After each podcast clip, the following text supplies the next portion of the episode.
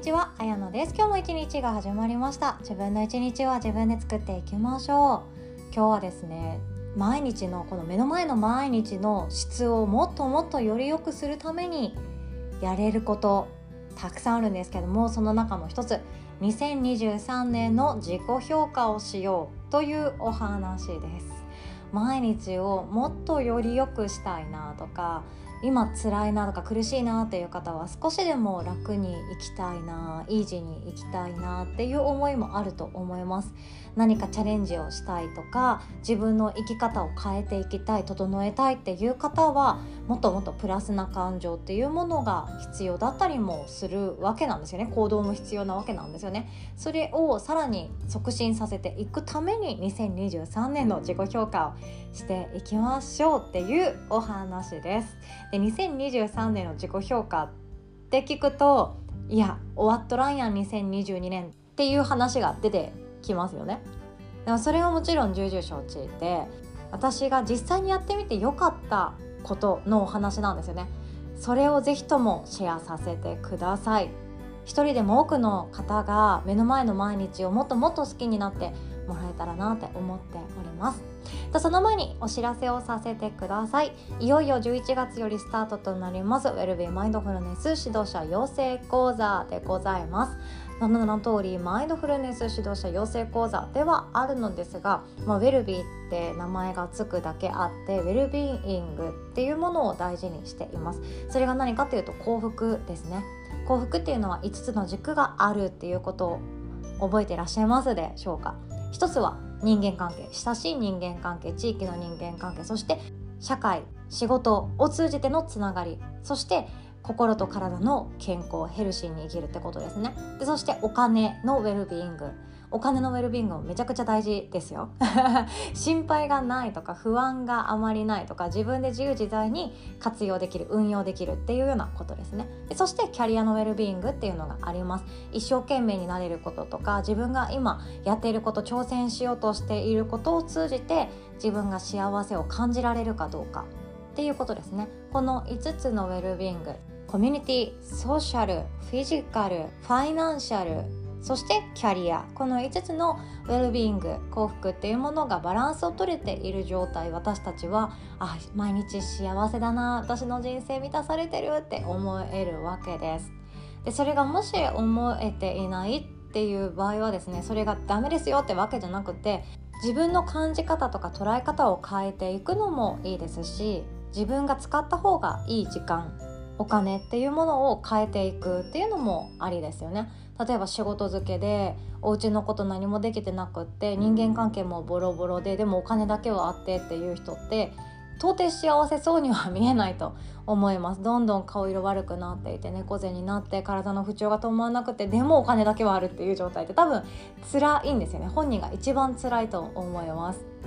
じゃあそういう時にどうしたらいいかっていうと、ガラッと生き方変えましょうっていうのは難しいので、一日の中の自分が何かをやっている一日の中で、もっと人間関係に時間を費やそうであったり、読書する時間を費やそうとかでもいいですよね。それこそ瞑想してみようかな、ジャーナリングしてみようかな、そういう時間を作ってあげる。それだけでも今すぐにとは言わないですけれども、数ヶ月後、数年後には生き方が変わっていくようになっていきます。そんな風にですね、ウェルビーイングって本当に自分で見直していくととても大事なので、ウェルビーの講座の中では途中でさせていただきたいなって思っています。で、私が一番大事にしているのは、同じように誰かに伝えることとか、周りの人たちをリードして話していく、伝えていく、マインドフルネス、そして誘導瞑想をしていくっていう人を増やしたいんですよねっていうのが私の思いです。ただ私の話みんな聞いてねっていう講座はしません。伝え方であったり、どんなものを使ってどうやって相手の心を穏やかにニュートラルに戻していこうかっていうワークを、あなた自身ができる人になってほしいなって思ってます。だからこそ心とか体とか生き方とか人生観とか、そしておまけにヨガ哲学とかが好きな方には本当に使ってほしい講座だなって思っております。参加受付はしておりますので、ご興味ある方ぜひとも詳細チェックしてください。この音声の概要欄の URL リンクからもタップすることができます。どうぞよろしくお願いいたします。ということで本題に行きましょう。今日一日の生き方をもっともっと自分らしくするというか、自分が好きになる、自分のことを肯定したくなるものにするために2023年の自己評価をしようっていうお話です。でこれはですね、私が実際にやってみて効果があったものだったのでシェアさせていただきます。そう、効果があるものしかシェアしたくないですよね新しくできたパン屋さんめちゃくちゃ美味しかったよっていう話はどんどんしたいけれども、もう批判とか悪口とかもう全然拡散したいわけじゃないんですよね。だからこそ今日はシェアしたいなと思っています。私自身はですね、未来の自分を自己評価するっていうことに生き方救われた部分があるんですね。で今を変えたいけどどうしたらいいかわからないっていう時に、これまでの私は間違った考え方してたんですね。今を変えたいけれども、今私ができることってこれしかない、じゃあこれからもこれするしかないっていう考え方だったんですね。例えば資格とかって分かりやすくって、昔の私が堂々と言える資格って本当英検とトイックと普通自動車免許ぐらいとバリバリの文系大学生だったので、なんもないね私みたいな感じだったんですよね。でもそうだと、その中でそんな私ができる仕事ってこのくらいかなっていう考え方しかできなかったです。ただ知ってしまったんですよね。未来を先に決定してしまうっていうこと、それが未来の自分の自己評価っていうことになっていきます。例えば、じゃあ来年、今の私、今の自分自身、今のあなたができることはちょいとさておき、2023年のあなたはまだ誰も知らないあなたなわけなんですね。誰も見たことのないあなたがいますと。でもきっと来年ってもう大抵の確率の場合ちゃんとやってきます。ちゃんとやってくるし、およそそこまで変わり映えがないかもしれない、家族が、家を離れたりとか、新しい家族が増えたりとか、いろんな変化はあるかもしれないです。住む場所が変わりましたとか、自分の仕事が大きく変わりましたっていう方も中にはいらっしゃるかなと思うんですけど、大抵の場合そこまでなんていうか、活火山が噴火してもう日本に住めなくなりましたって想像ができないような人生が待っている2023年っていう感じではないってなんとなく想像できてしまうと思うんですよね。でもそこをですね、まずリセットしちゃってみるんですよ。誰も知らない自分の2023年なので、自由に想像しちゃっていいんですね。自由な想像ができるっていうのが実は子供だったりします。子供ってなんかお絵描きすると素晴らしい絵出てきません？空を魚が泳いでるとかなんか海の中をロケットが走ってるみたいな、なんかそんなすっごいなんかもう画期的だとか、これ大人は考えつかないぞみたいなことを絵に描いてくれたりとか、お話作りをしてくれて本当に天才だなって思うんですよね。昔の私たちはそういう時代がありました。なりたいもの何でも描いていいよって言われて、本当に何でも描いてた時期があったはずです。もう中にはちっちゃい頃から冷静でしたっていう方もいるかもしれないです。私も幼稚園の頃なりたかったのはキキです。魔女の宅急便のキキになりたかったんですよ。でも年を重ねていくと、魔女にはなれないんだっていうことを知って、魔女になりたかったなんて言っていた自分のことが恥ずかしくなって言えなくもなってきたんですけれども、そういう時期もあったわけなんですよね。ただこれって今の自分が真似した方がいいのって本当は子供で、2023年の自分って大体の人が決めちゃっていませんかっていうことなんですね。まだやってきてもないし、実際に生きてもいない来年です。でももうすぐやってこようとしています。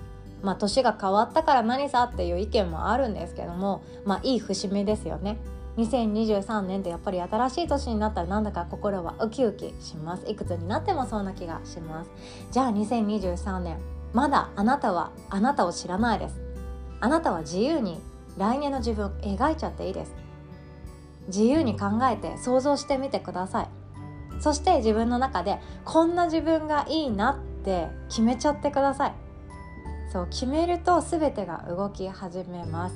で昔の私はですね、未来の自分を自己評価するっていうことに救われたって言ったんですね。それが、2年前くらいなんですけど、やったことないことに対して何かを始めるということが非常に怖かった時期がありました。今もかなりビビリな方ではあるんですけど、もっともっとビビリ度マックスな時期があったんですね。それこそ未来ラボの第1期を始める頃だったんですよね。なんかそういうのやったことないし、こんなにビビりだし人間関係そこまで上手にできない私がそんなオンラインコミュニティとかやっちゃって大丈夫なのかなっていう不安とかめちゃくちゃあったんですけど、でもそこで未来の自分を自己評価してみるっていうことをやったんですよ。自己評価っていうと会社員時代で言うと、効果とか査定とかありますよね。人事効果みたいなのがあって、ボーナスが決まるあの大事な瞬間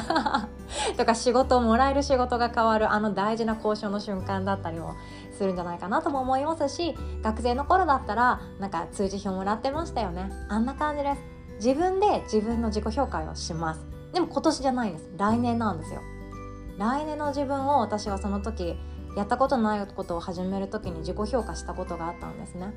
でそこの頃の自分は、まあやったことないこと、初めてのことをやったけれども、うまくいかないこともあったよね。でもそれってすごく勉強になったはずだし、もっともっとこれから学んでいけばいいんじゃないかなっていうような自己評価を勝手にしたことがあります。すっごく都合のいい、傲慢かもしれないような自己評価をしたことがあります。でもそのおかげで、できなくないなっていう方が強くなったんですよ。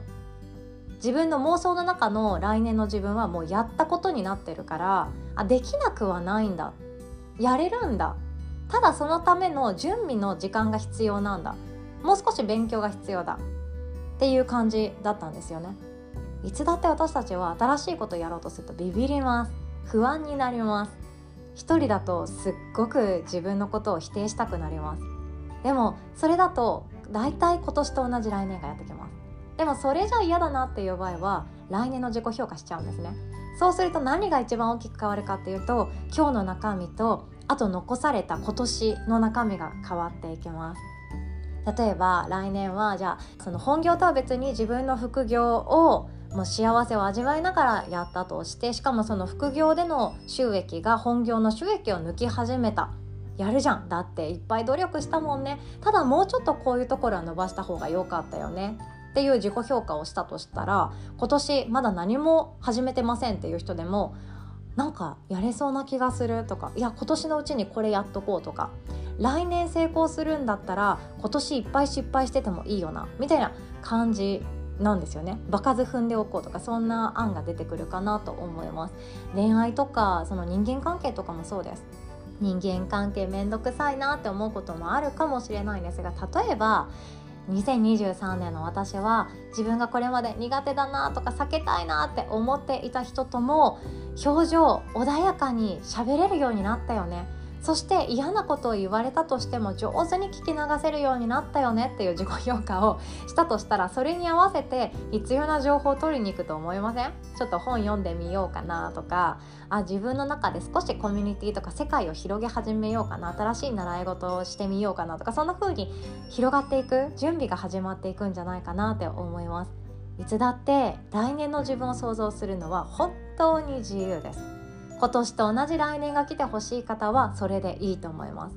ただ私は違うなって思う方は、来年の自己評価、課題評価でもいいし、ぶっ飛んだ内容でも全然よくって、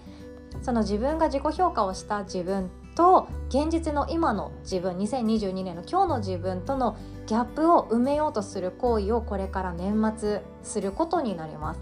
ぜひともこの未来の自己評価試していただけたらなと思っております。最後までお聞きくださりいつも本当にありがとうございます。で、付け加えとしましては、私のビジネスでの失敗談とか、個人で本当力も何もないし影響力も何もない私でもあるんですよね。で、人間関係もそこまで得意とかコミュ力高い方ではないんですけども、私なりにもがきながらこれまでやってきてます。そんな話をプレミアムパートナーの方ではシェアさせていただいております。今はですね、毎週1回の配信で音声が12分15分、長い時は20分超える音声と、それに合わせた文章をメルマガに書いてシェアさせていただいております。購読は無料でございますので、この音声の概要欄の URL リンクからタップしていただけますと幸いです。ビビりだし、繊細だし、傷つきたくない、だけれどもチャレンジしていきたいなっていう方の私は味方でありたいし、応援者でありたいと思ってますので、私にできることは何でもやっていきたいなって考えております。